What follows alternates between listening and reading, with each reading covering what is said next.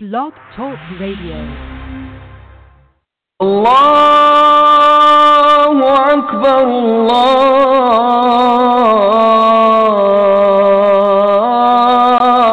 الله أكبر The New African Broadcast speaks to the free thinking movement that we see emerging in the minds of today's black youth of America. African youths must be re educated to the scientific reasoning found in natural law if this movement is to reach its full potential. Inshallah, the African American will break free of non scientific and tribal thinking paradigms that fail to counter immoral behavior as well as limit solid economic progress in African American communities. Assalamu alaikum. The following broadcast Out of Africa Science, Origins of Man, and Systems of Knowledge, recorded on January 3rd, 2017.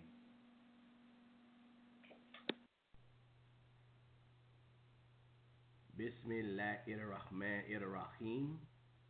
Alhamdulillahi na'amaduhu nasta'inahu wa nastaghfiruhu wa na'uduhu billahi min shururi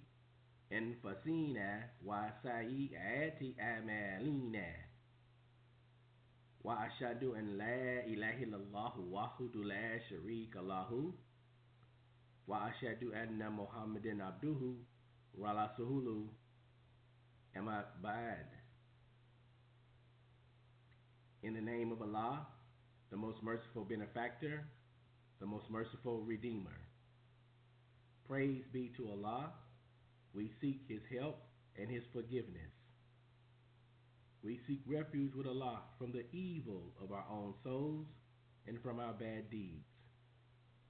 I bear witness that there is no God but Allah, and I bear witness that Muhammad sallallahu alaihi wa wa sallam is his slave servant and his last prophet.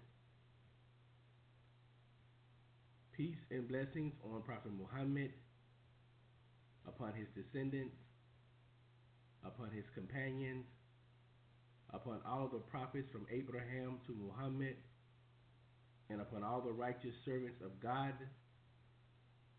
We thank Allah for sending the great teacher of philosophy, religious knowledge, the one who in our day and time connected the disciplines of the physical sciences with human nature and human psychology, the outstanding Imam, the Imam that the African American people produced the late Imam Warithuddin Muhammad, Radiya Allahu Anu. May God be pleased with his efforts, forgive him his sins, and admit him to the paradise. Ameen.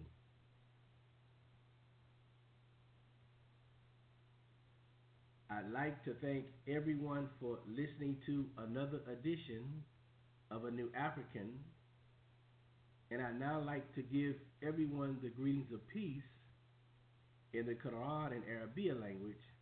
Assalam alaikum. This is Imam Muslim D. Shahid, scientist, inventor, and businessman speaking to you here today on this Blog Talk radio broadcast. Before I proceed into today's subject matter, I'd like to read three short ayats or verses from three surahs or chapters from the Muslim Book of Guidance, the book that Muslims use as a guide for life and a criteria to judge all matters by the Holy Quran. I will be reading from the English translation of the Holy Quran by Abdullah Yusuf Ali. Yusuf Ali's translation of the Quran has been regarded by most scholars as the standard for the translation of the Quran into English. To my radio audience, those of you who may not be familiar with the language of the Quran, please be patient with me as I read these very short verses. These verses will help establish the foundation for the topic that I will be talking about today.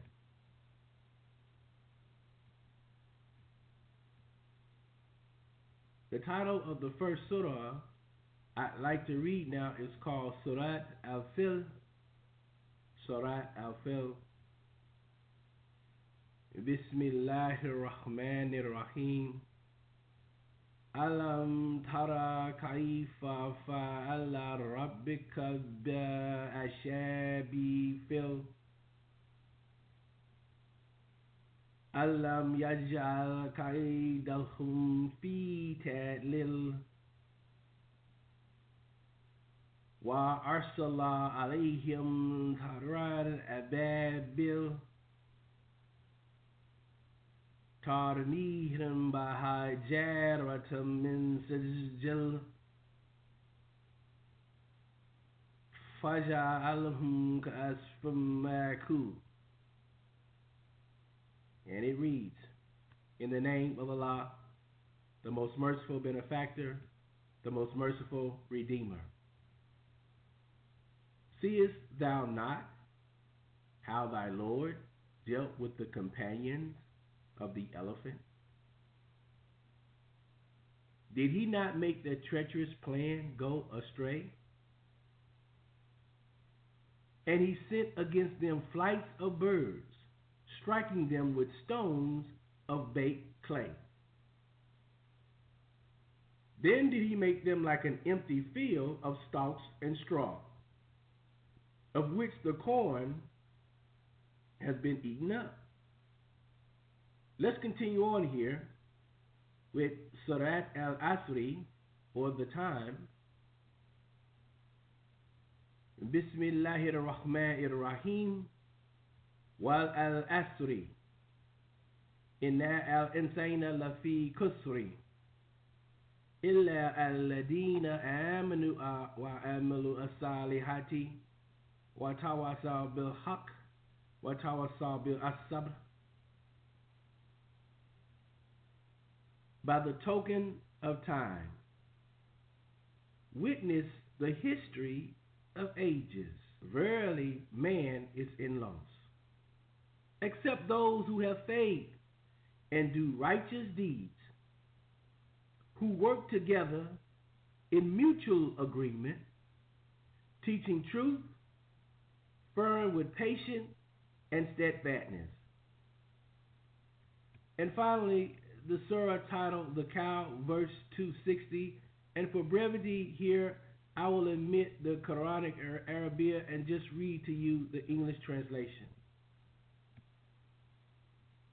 In the name of Allah, the merciful benefactor, the merciful redeemer, behold, Abraham said, My Lord, show me how thou givest life to the dead.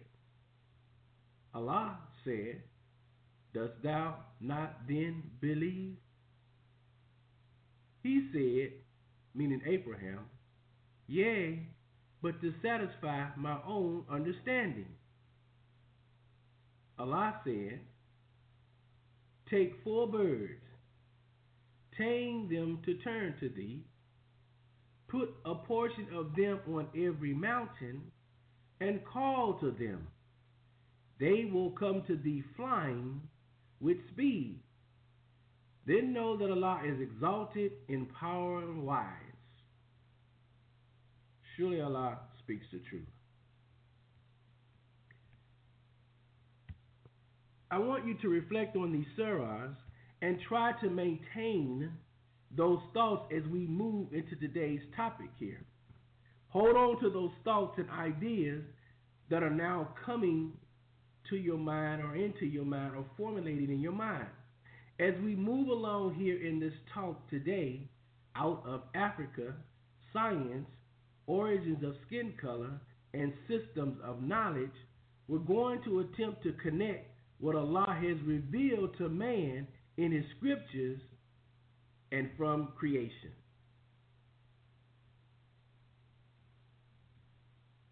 One of the most serious problems that we find today with the American people, and particularly the African American people, is the decline of intelligent and rational thinking. With all the technological advancements that have come about over the last 50 years, the American people seem to be becoming lazy, immoral in their character, and exhibiting a sort of strange backwards thinking. All you have to do is just look around. Every day you hear about rage road shootings just for someone splashing water on a car. People walking into fast food restaurants in broad daylight, robbing and shooting customers for a fistful of dollars. Just a fistful of dollars. School teachers that have gotten pregnant by their 12 year old students then show up in court demanding from the judge, I need to see my baby's daddy.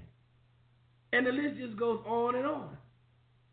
Today, there are not too many people in America thinking freely, making sound, rational decisions on matters that require serious reflections. Something strange has happened, and it's not just in America.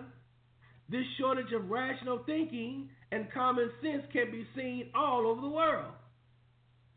It appears that the easier it has become for men to communicate with each other in real time, the less we actually do communicate with each other in real life. What am I talking about? I mean talking to each other face to face in intelligent, rational, constructive conversations. Now, how in the world do we expect to solve any of our problems if most of us do not even desire to be around one another. Social media sites have come to replace what was once considered the norm for socializing. People coming together at public venues for the discussion and exchange of ideas. Now, what we have today, they call it social media, but what kind of socialization is really occurring? The only time most people do come together to socialize with others is for entertainment purposes. Sports events, a football game, a basketball game, a musical presentation, or an emotional and passionate demonstration of protest. And they're not there for critical discussion or exchange. They're there to scream and holler at each other and in many instances just act like an outright fool. Because of the many personal problems that people face today, it's almost a pain to get people to come together to discuss how they're going to resolve social human issues. So, on serious matters, people today intentionally try to avoid communicating with each other at least in person. No one wants to stick out of the crowd and wind up being on the wrong side of an issue. That's too politically incorrect. It's easier to send text messages, it's less worrisome and impersonal. Not too much critical thinking is needed. In fact, most people do not want to do any critical thinking, period. It's as if deep thinking hurts the mind and bothers the soul. Most people today fear the criticism of the criticizer. That's a lot of emotional duress for the soul to handle. So I guess it's easier just to say what you have to say in a text message and not have to deal with the emotional ties that come from physical words and human expressions. But I think this is beginning to change we see the Black Lives Matter movement using social media as a vehicle to bring people together to express collective ideas for social change. And I think this is a good thing. But what I do find interesting is that there are many people who have sound moral values and common sense, yet they sit by and stay silent about this irrational mindset that's moving throughout the African American communities. They have been intimidated to step up and speak out about the crazy ideas, beliefs, and attitudes that many black people exhibit today. They are being kept in check by the so called politically correct agenda machine. They know this is crazy. They know this is crazy. This immoral behavior that many black people are following is destructive. Is destructive for the African American people. They know this. These people that I'm talking about are educated people, people who have BS degrees, master's degrees, and even PhD degrees. Yet these educated people stay out of the limelight in fear of the possible consequences if they say something about this negative behavior. It's not surprising now why there are so many crazy thinking and immoral people running rampant in the African American communities. While other people with hidden agendas attempt to exert their leadership on our children in education, politics, and even religion. Can't you see that this decline in rational and intelligent thinking in the people has led to a rise in immoral and ethical, sometimes crazy behavior? Find me a people where intelligent thinking has declined, and I'll show you a people who are losing or have lost their original human moral nature. If you study the history of societies down through the ages, you will see a clear trend that when intelligent and rational thinking declines in a people, immorality and perverted human behavior arises in the society. These destructive attitudes and ideas slowly begin to influence the political and social direction of the society. Okay. Now, wait just one moment, mister. Yeah, I know what some of you are saying, or some of you are thinking right now about this broadcast. I thought this talk was going to be about out of Africa, science, the origins of skin color, and systems of knowledge. Man, you have not said anything about Africa so far.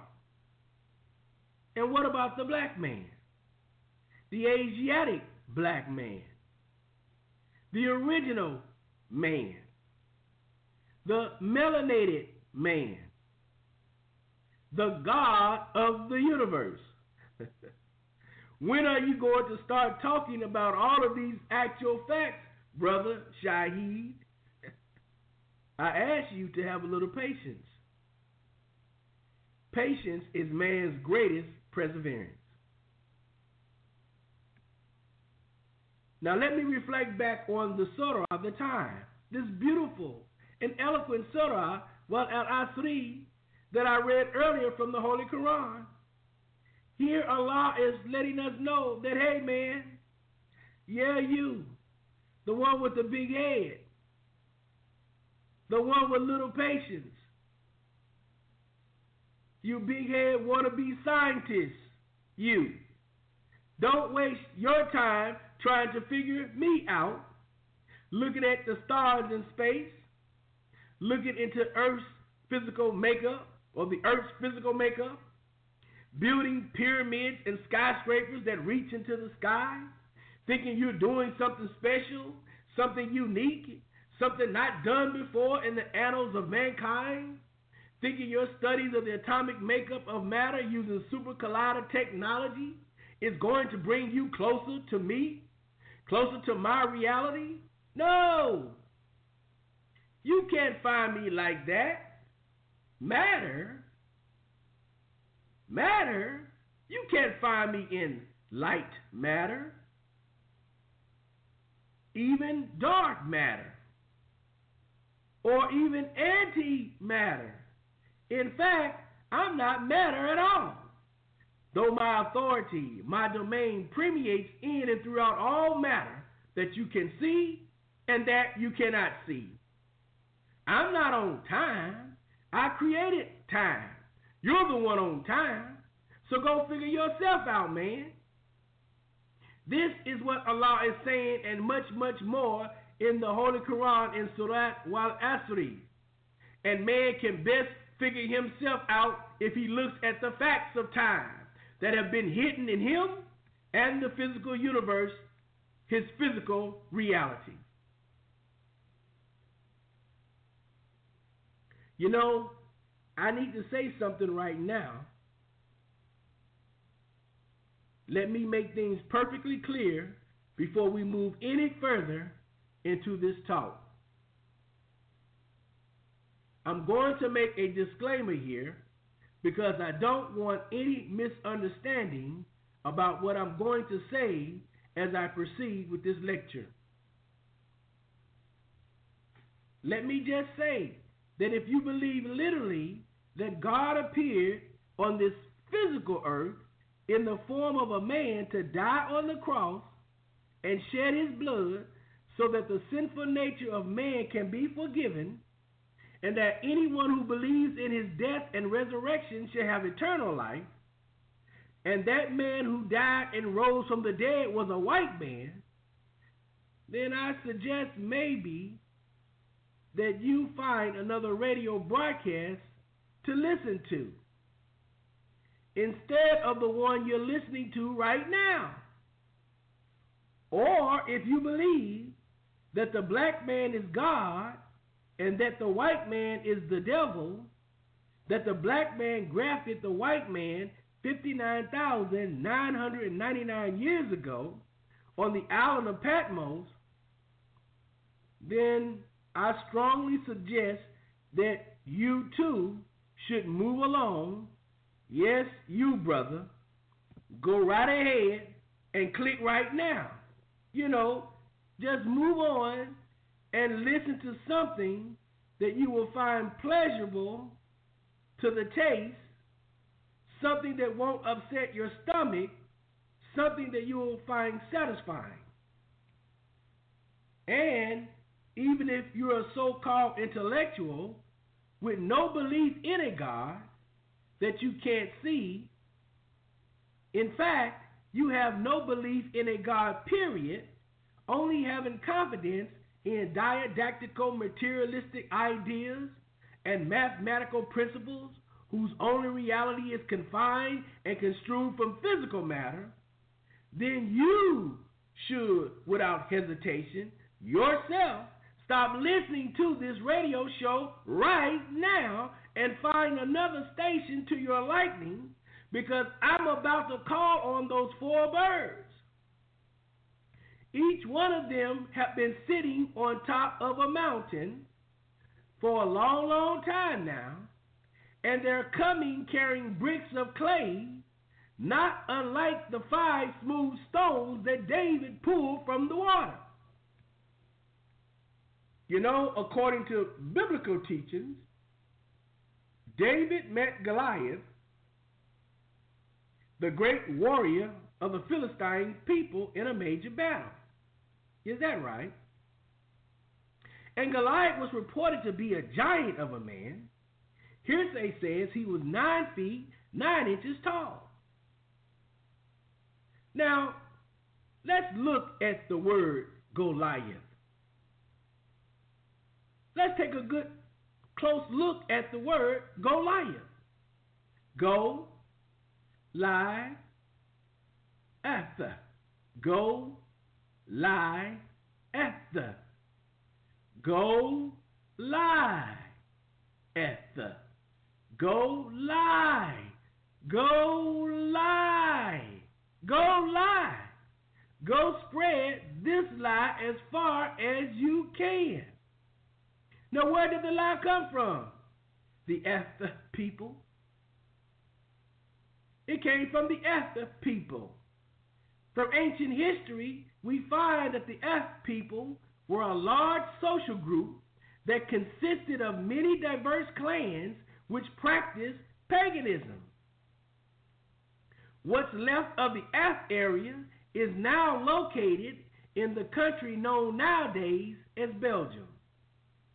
Almost 2,000 years ago, the F Empire consisted of the countries France, Belgium, Netherlands, Germany, Switzerland, Spain, Portugal, Italy, England, Wales, and Luxembourg.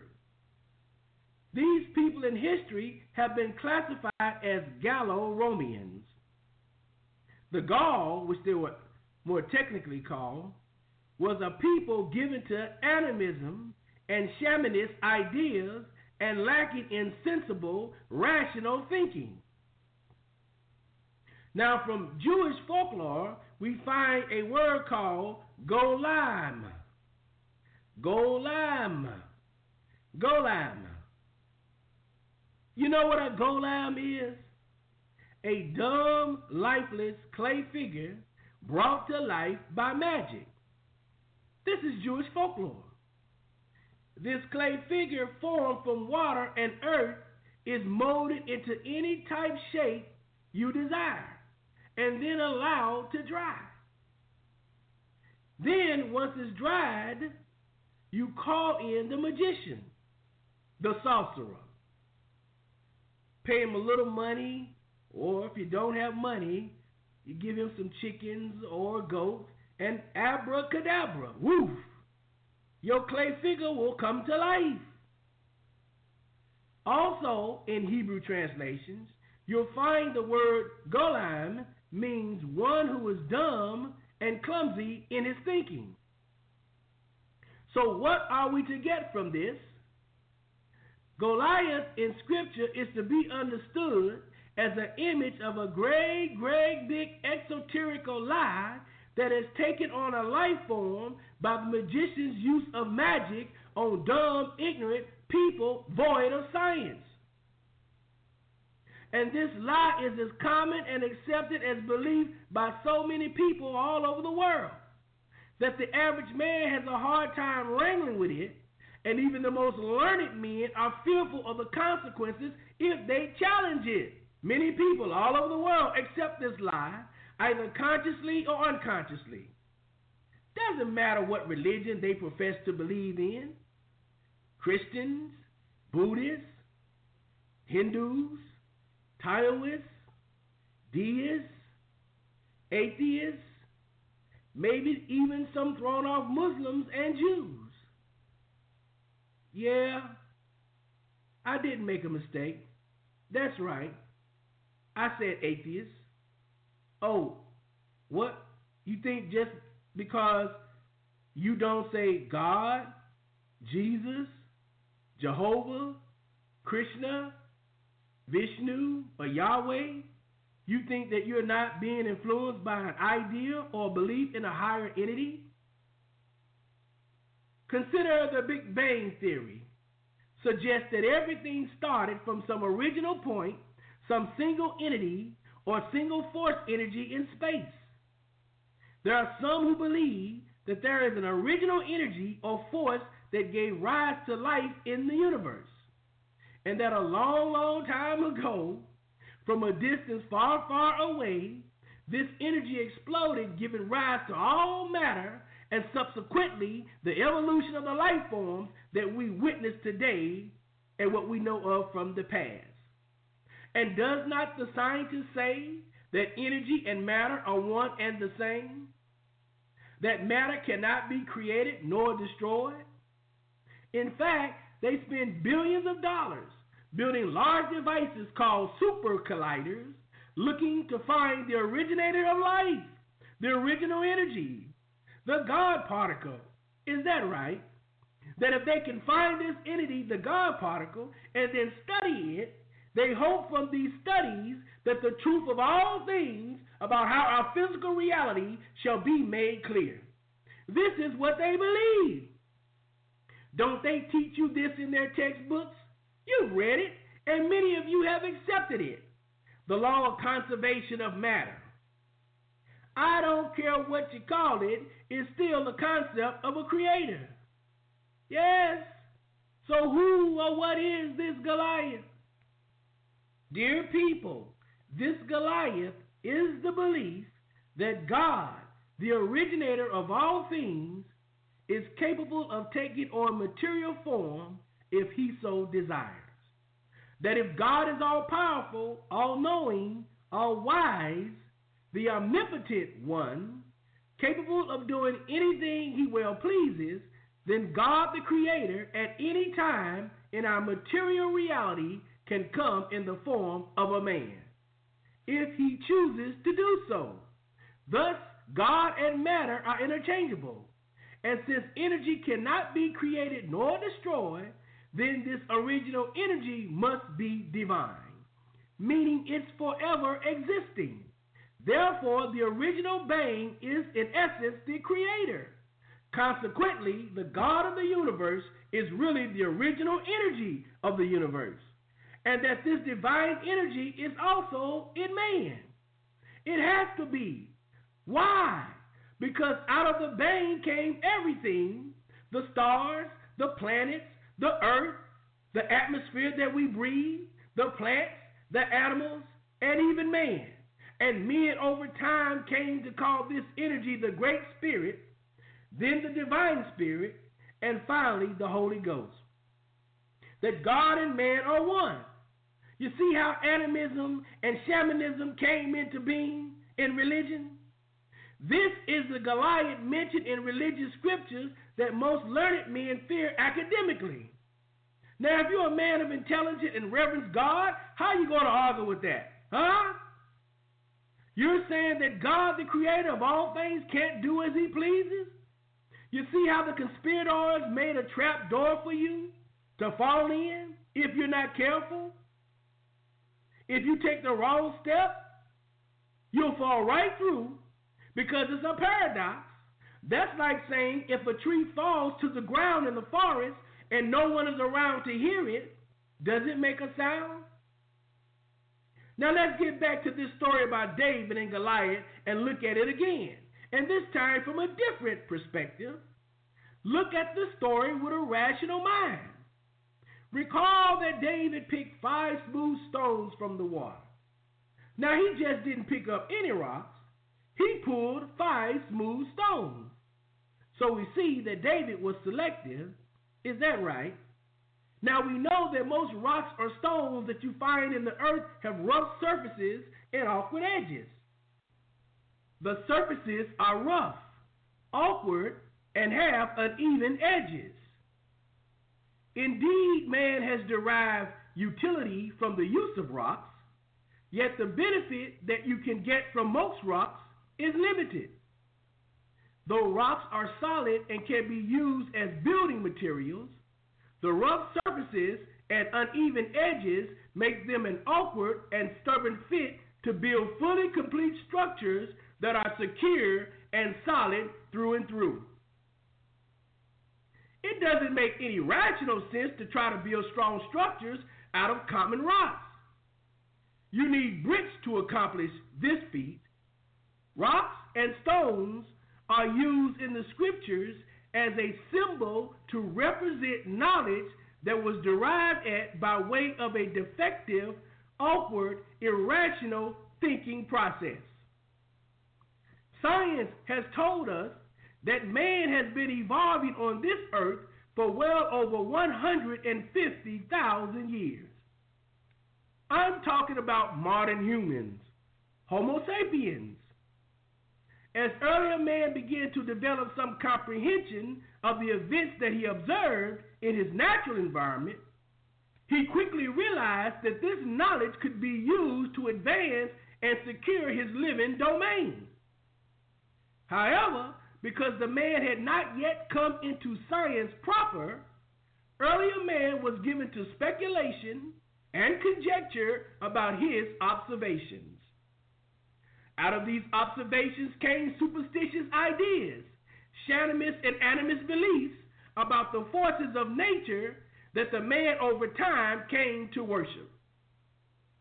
As man became more committed to his practice of superstitious ideas, the outgrowth of such practices was the development of a defective, non sequential mode of thought processing that lacked analytical and deductive reasoning.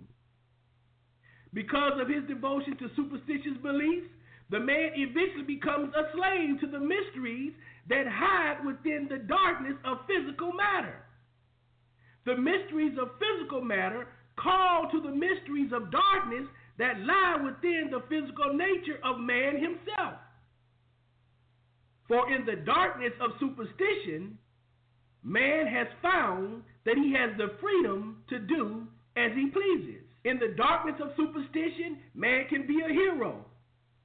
He can be an intergalactic time traveler. Or he can be the reincarnation of a great king of a time long past by. The man can have one God or many gods. He may even come to believe the hue of his skin color gives him supernatural powers that make him a god. But anthropological studies clearly show that whenever you find that superstition has come to dominate a society culturally, there will be a fracture in the natural sequence patterns of logic, reason, and particularly common sense among the people, a thing innate in the human DNA. This defect in logical sequence reasoning will produce a knowledge that has substance, meaning that it is solid, but its form is rough and awkward. Many of the axioms and theorems associated with this knowledge will not be coherent. The transition from accepted facts to material applications will be corrupt. There will be numerous contradictions between that which should be fact and that which should be false. In the end, defective reasoning patterns leads to gaps in the flow of how information is processed, analyzed, and validated. This insufficiency in the use of logic and reasoning will make it difficult for the man to discern between that which is possible, that which is plausible, and that which is probable. Thus, for thousands of years, ancient man only gained small benefits from his observations of natural law because his arrested intellect led him to misinterpret the nature of his observations. How do we know this about ancient man, about his early stages of intellectual development? We know because we have examined the pictures, tools, drawings, and languages that ancient man has left behind as archaeological artifacts. The superstitious man can never come to understand and appreciate the forces of natural law. His fear of the forces found in nature prevents him from challenging his superstitious ideas. So his knowledge remains limited. His limited understanding of natural law will not allow him to compete in the world of industry, and he will never come to learn the secrets hidden within the universe. You can't build strong edifices or structures of higher learning that can withstand the test of time with this type of knowledge. His institutions of learning, the structures that he will build will be awkward and have too many gaps and holes in it in time, the elements of nature will crumble this house, his society, just in a little time.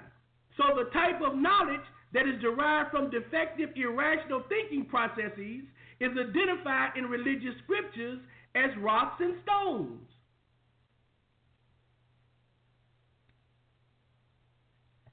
Many people today are like the ancient man of yesterday. Just look at many people in religion and those influenced by religious practices. You have some people practicing magic, others practicing voodoo, witch doctors, and sorcery. Eating the flesh and drinking the blood of Jesus on every fourth Sunday. Go get a pot of boiling water. Add bone of rabbit back, then a piece of frog fat. Now add a pinch of garlic. Let simmer for five minutes. Drink this tea, and every woman that sees you will fall in love. These people have been away from the truth so long that they have digressed almost back to the mindset of ancient man. But David picked five smooth stones from the water. Is that right? How does a rock become a smooth stone? By the action of water, by the action of water, by the constant flowing of water, by the continuing flow of water over rocks over time, maybe a hundred years, maybe even a thousand years, the rough surfaces begin to level off. In time, this constant force of water over the rocks will smooth out all the rough surface areas. This is what we call in science a physical change. Now, when we observe the movement of water in the natural environment, we find that water travels from higher elevations, like a hill or a mountain, and flows down into streams, brooks, and even lakes. If we look very closely into the makeup of that earth that supports and surrounds the mountains, you will find that it is made up of various layers of dirt. We know that dirt contains various minerals and clay compositions that act as filters to remove bacteria and other substances from the water as it flows down the mountain. So by the time the water flows into the streams, into the brooks, this water is clean, purified, fit for human consumption. The properties and characteristics of water are used in religious scriptures to typify how the human conscience stirs in the human spirit, the human soul. The constant flow of water over rocks illustrate the conscious spiritual urges in man that at some point become so overwhelming that the man is compelled, meaning he's forced, to reevaluate his thinking patterns, his knowledge, his beliefs, even his existence. At what point in time will men reach this state of consciousness? This conscious state will begin to arise in man when his sensory awareness of natural law forces him to challenge his fundamental belief systems. As man's knowledge of how the forces of natural law function in nature advances, new challenges arises, and thus more sophisticated intellectual patterns of thinking will be required to overcome existing conflicting conjectures. Many new questions will arise in the man. Why is it that this has to be? And how did it come to be? Why is it cold sometimes? Why is it hot sometimes? Why is there night? What is the nature of light? I have knowledge, so why am I standing still? You're standing still, man, because the beliefs and ideas that support your philosophies are now crumbling under the burdens of material and social advancements. So it is the conscience that drives the human spirit, the human soul, to move, to flow in an attempt to cleanse the thinking from the impurities of flawed and conflicting assumptions. It is the human conscience that would put under duress stirs the soul, stirs the human spirit to rise up and compel the human intellect to turn on just like a light bulb turns on. This intellectual activity produces a light that reveals that which is embedded in man's primordial DNA the process of logic and reasoning. Logic and reasoning the process of a higher level of thinking and reflection that leads men to pursue that which is hidden in our universal reality, from out of which comes mathematics, physics, astronomy, biology, botany, chemistry, and other disciplines of knowledge. A light that produces heat, just like the sun. And the sun of this intellectual activity causes the spirit to rise and rise up towards the light. A light that has now become so hot that it transforms the water into vapor. But the electrical sparks of light in the heavens cools the vapors and causes it to rain back down and feed the earth. Yes. Now, how will the man know that the knowledge that he has now come into does not contradict? Because of logic. Because of logic, rationale, and his common sense, his human conscience. In good conscience, the man will not be able to reject the knowledge or effectively debate against it.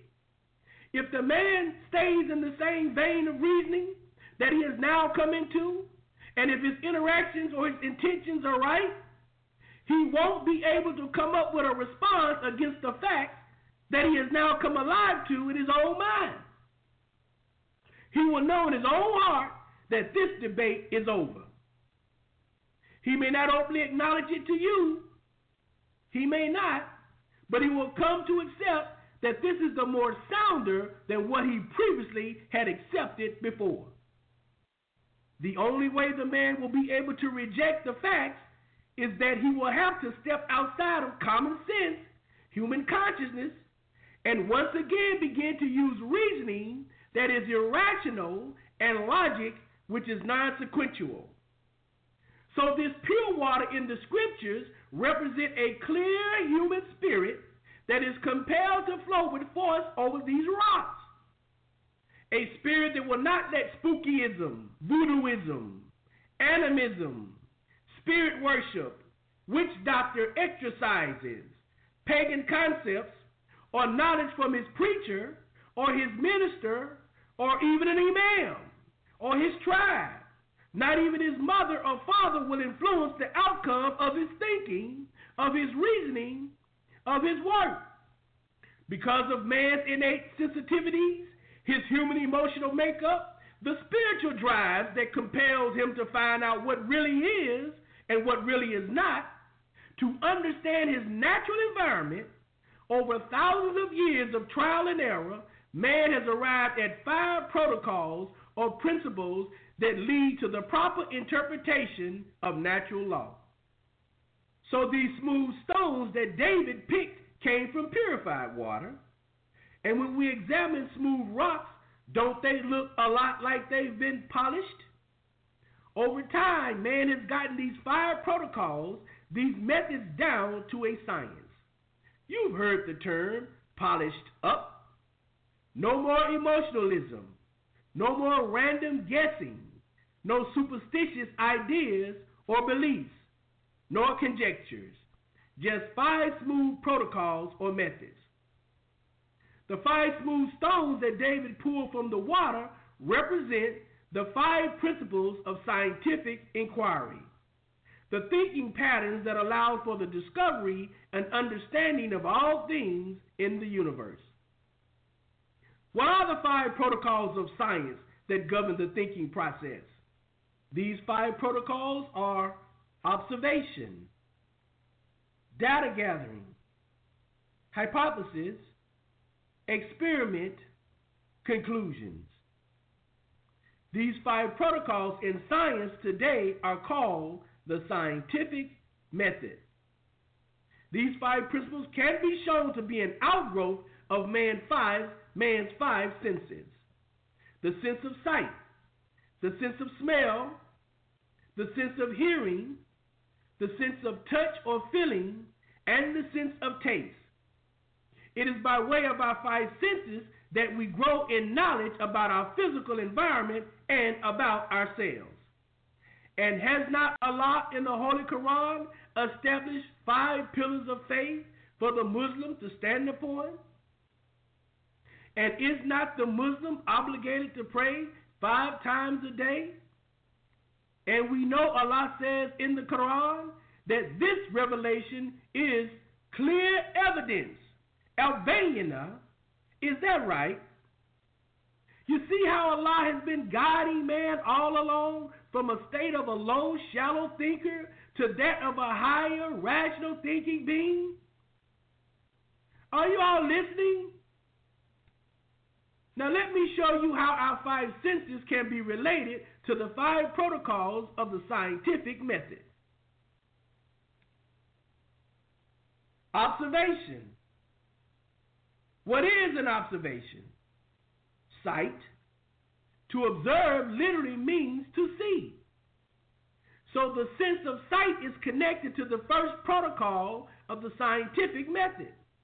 When we observe, don't we see a thing? The sense of seeing. We observe the events in our natural environment. We see that the sky appears blue, that the leaves on the trees appear green, that there is blue flowers and yellow flowers, that there are human beings who have different shades of color. These are all observations. An event is also an observation. What is an event? An event is the change of time associated with any observation. I saw a bluebird sitting on a branch in an oak tree. The bluebird then flew from the oak tree to a willow tree. The time it took the bluebird to fly from the oak tree to the willow tree is an event. So, what we see, what we experience, is directly related to our sense of sight, observation. Data gathering. Now, once we observe a thing or an event, in order for us to get an understanding of that observation and how it relates to ourselves and our surroundings, we have to first determine where we are and where do we go from here. The quickest way to get going on our journey is to acquire knowledge or information. And in order to acquire information, you're going to have to have some patience to listen to and understand the works that others have done who came before you. This is called data gathering, the second protocol of the scientific method. Maybe what you're looking for has already been done.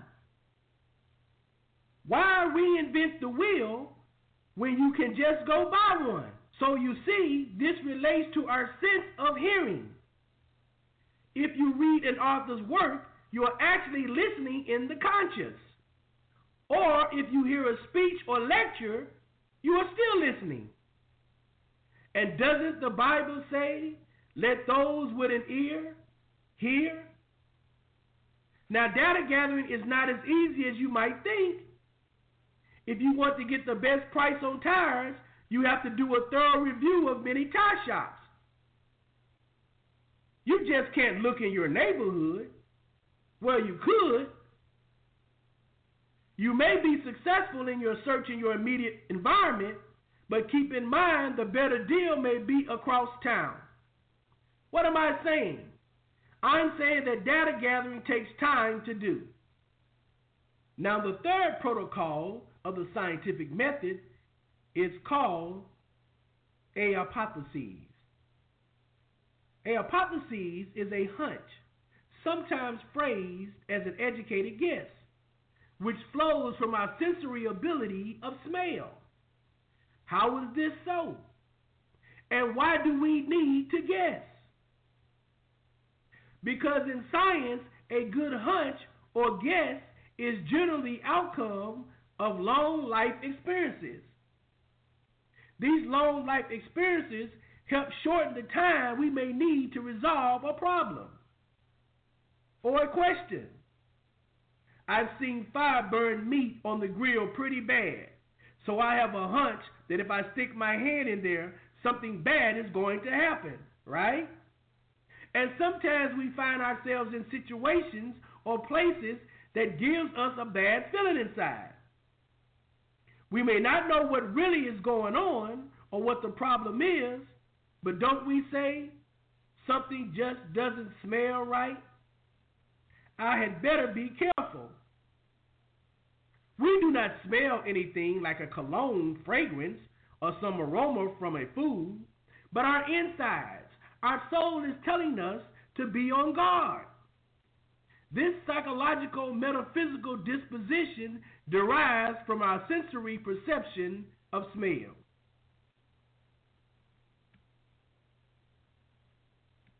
In science, in order to prove the correctness of an idea or a concept, we have to design and do many experiments or tests.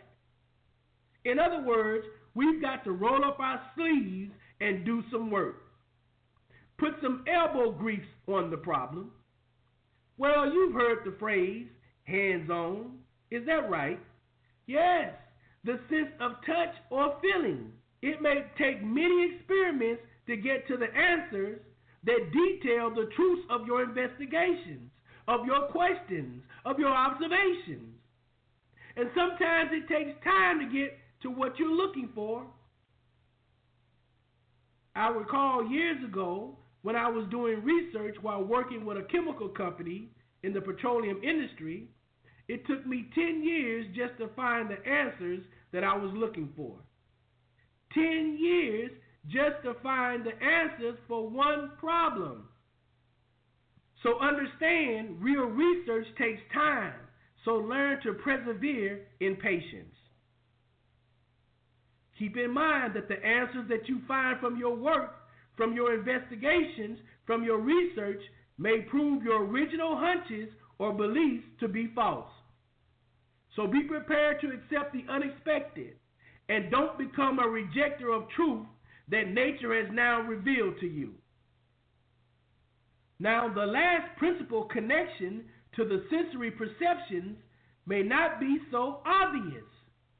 In science, once you finish your research, you draw conclusions, and sometimes you may even propose a new theory.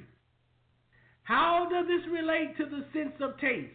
We know to taste a thing means to distinguish between sweet and sour, or bitter and salty.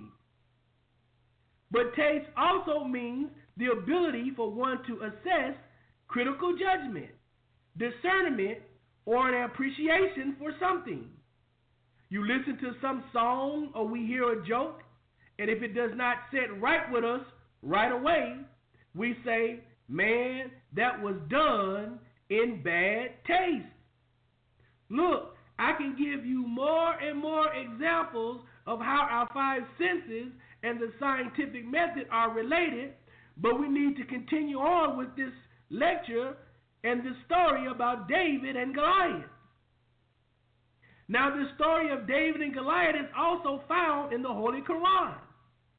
We find that David only picked one stone from the brook. So here we see the story a little different in the Quran than that given in the Bible. The use of the word brook lets us know that the stone came from clean, from a clean source of water. The Quran's divine revealed language removes the confusion. So David went into battle thinking he's going to need five smooth stones to defeat Goliath. But when he got up to the battlefront and saw Goliath, he said to himself, Man, this dude ain't working with nothing heavy. From a distance, he looks 10 feet tall. But really, he's more like 5 feet tall. I don't need but one smooth stone to handle this neophyte. Bam! Knocked him right off his feet. Where did he hit him at? Smack dab in the middle of his forehead. This is how language is used in religious scriptures like the Bible. Now, I don't know about some of you imams and some of you so called prophets out there that may be listening, but I think I'm going to need more than five smooth stones to deal with this discussion on Out of Africa, science, origins of skin color, and systems of knowledge. This is a big topic. I need a lot more help. I'm no prophet. I'm no mujaddid. So I'm going to do what Allah instructed Abraham to do in the Holy Quran. I'm going to call on those four birds from four mountains that carry clay bricks made of stone. What does this mean? Allah here is reminding man through the story of Abraham that man's achievements would not have been possible unless he had not guided man from a primordial primitive creature to what he has developed into today. Allah is saying, This is easy for me, raising the dead. Look, man, look where you originally came from. Nothing. When we see a bird flying right at us, notice that when its wings are spread to the fullest, the bird looks a lot like a book open up, ready to read. Why four birds on four mountains?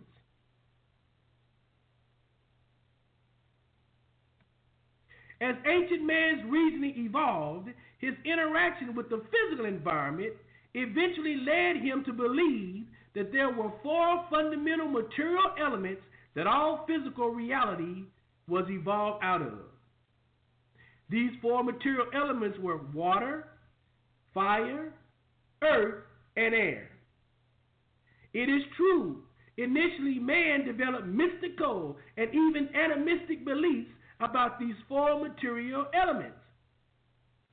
However, as time progressed, the man came to derive great benefits from his observations and studies of these material elements.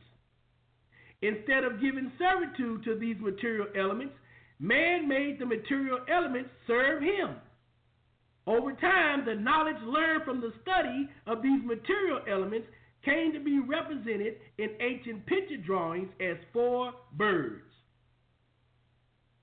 Allah has allowed man to evolve freely in his environment, and man developed his own languages to describe the events that he witnessed from a distance and events that he experienced. Allah subhanahu wa ta'ala, the exalted, the all wise, has used the very language that the man himself developed down through the ages to correct and guide man to the proper understanding of himself and his physical reality. Bird here is used in scripture to describe the, the potential, the potential of the knowledge that is derived from the study of one of these four elements of nature. But birds don't just represent the potential that the knowledge has, but birds rather illustrate the dynamic movement or flow of that knowledge as it rapidly is transmitted from one place to another. We know that throughout history, birds were trained to carry messages from one place to another. It is the four birds that carried this knowledge from the four corners of the globe. And birds tend to travel in flocks or groups. Is that right? Haven't you heard the phrase, birds of the same feather tend to flock together? What am I talking about? Schools of thought. Schools of thought. So the birds represent the knowledge or messages that are carried from the most learned men of societies born out of the four classical elements of physical matter. Men whose imagination and vision is so elevated, even elevated higher than your everyday bachelor's degree, master's degree, or even PhD degree. The man could be dead and gone for a thousand years. Yet still, to learn from him, all you have to do is witness his accomplishments. Read his works. Read his books. Is that right? When you open up his books, when you examine his works, his efforts, it's as if a bird soaring high in the sky quickly swoops down and drops something heavy on your mind. The great medical doctors and philosophers Abu Ali al Hussein ibn Sina and Abu al Walid Muhammad ibn Ahmad ibn Rushd were so advanced in their medical achievements that this world is still benefiting from their work even today. You can't even go to medical school without studying the medicine pioneered by these great men of science from over a thousand years ago. You see how knowledge can be infectious the proper development of knowledge from natural law can raise society to the highest level of achievement for human progress. But the improper development of knowledge is also infectious and can bring the whole society down to the dust. This is the nature of birds. From ornithology, the science of birds, we find that birds are important pollinators and many play key roles in seed dispersal. Birds can also be infectors of plants and mammals. Birds fly far distances carrying many types of bacterium and viruses, particularly influenza viruses. If humans are not careful, they can be infected by bird microorganisms, by the association with certain animals, or by the consumption of animals as foods in their diet. In the study of infectious diseases, pigs are known to be mixing vessels or to act as transmission agents in the adaptation of avian influenza viruses to mammals, including humans. The global pandemic, historically known as the Spanish flu, reportedly to have killed about 30 million people worldwide from 1918 to 1919, has now been shown in scientific research to have been caused by the transmission of bird viruses to humans. We call birds in science avian. So these are called avian viruses. However, since the early last century, virology studies show that bird viruses cannot directly infect humans because human and bird blood binding proteins interact with different type cell receptors. For bird viruses to infect people, their blood binding proteins must change so that they can attach to the human receptors on the cells. So, how was it possible for deadly avian viruses to jump from birds to humans in 1918? What was clear from the great pandemic of 1918 was the association of influenza virus with the hoarding and farming of pigs, particularly in Asia. We now know that infectious avian viruses can attach themselves to pig cells, and this allows for fast viral replication. Pigs are the only known mammalian species that, when incubated with human cells, produce a glycoprotein capable of utilizing human genes to produce new pig cells that carry human recognition antigens. An antigen is a toxin or foreign substances that induces the human body to produce antibodies. If the human body recognizes a foreign substance as human, it will not elicit an immune response. Over the last 30 years, science has demonstrated that these new pig cells can be injected into a human host and not be attacked by the human immune response systems. This type of science is used today in organ transplant to prevent organ rejection in human patients. Recent scientific studies clearly prove that once the avian flu viruses are attached to pig cells, they instruct the pig cells to use the same glycoprotein to produce new viral strands that now carry human recognition antigens that fool the human immune response mechanism. Thus, bird viruses are able to be taken up into the human organism and spread rapidly before the human immune system can respond effectively. It may be suffice to say that avian viruses could be the most deadly microorganisms to man, and that all the great pandemics recorded in modern world history can be traced back to bird infectious transmission jumps to humans by way of pigs. Now, after today, all of you well educated people out there who follow other religious persuasions you now know why your Lord instructed you to stay away from eating the flesh of the swine. I don't have to tell you anything else. It's in your scriptures. Go read it. You read it for yourself. Yes, man has found some benefit from the study of the pig's physiology, but you're not supposed to consume the damn thing as food stuff. And it ain't like eating chicken. This warning to avoid the flesh of swine has been in man's common knowledge for a few thousand years. So tell me, is not Allah the best of knowers? الله أكبر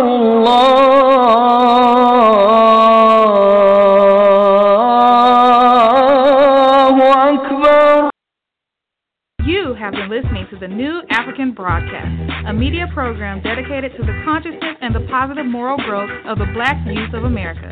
Thank you for giving us your attention and tune in to our next broadcast. Assalamu alaikum. Thank you.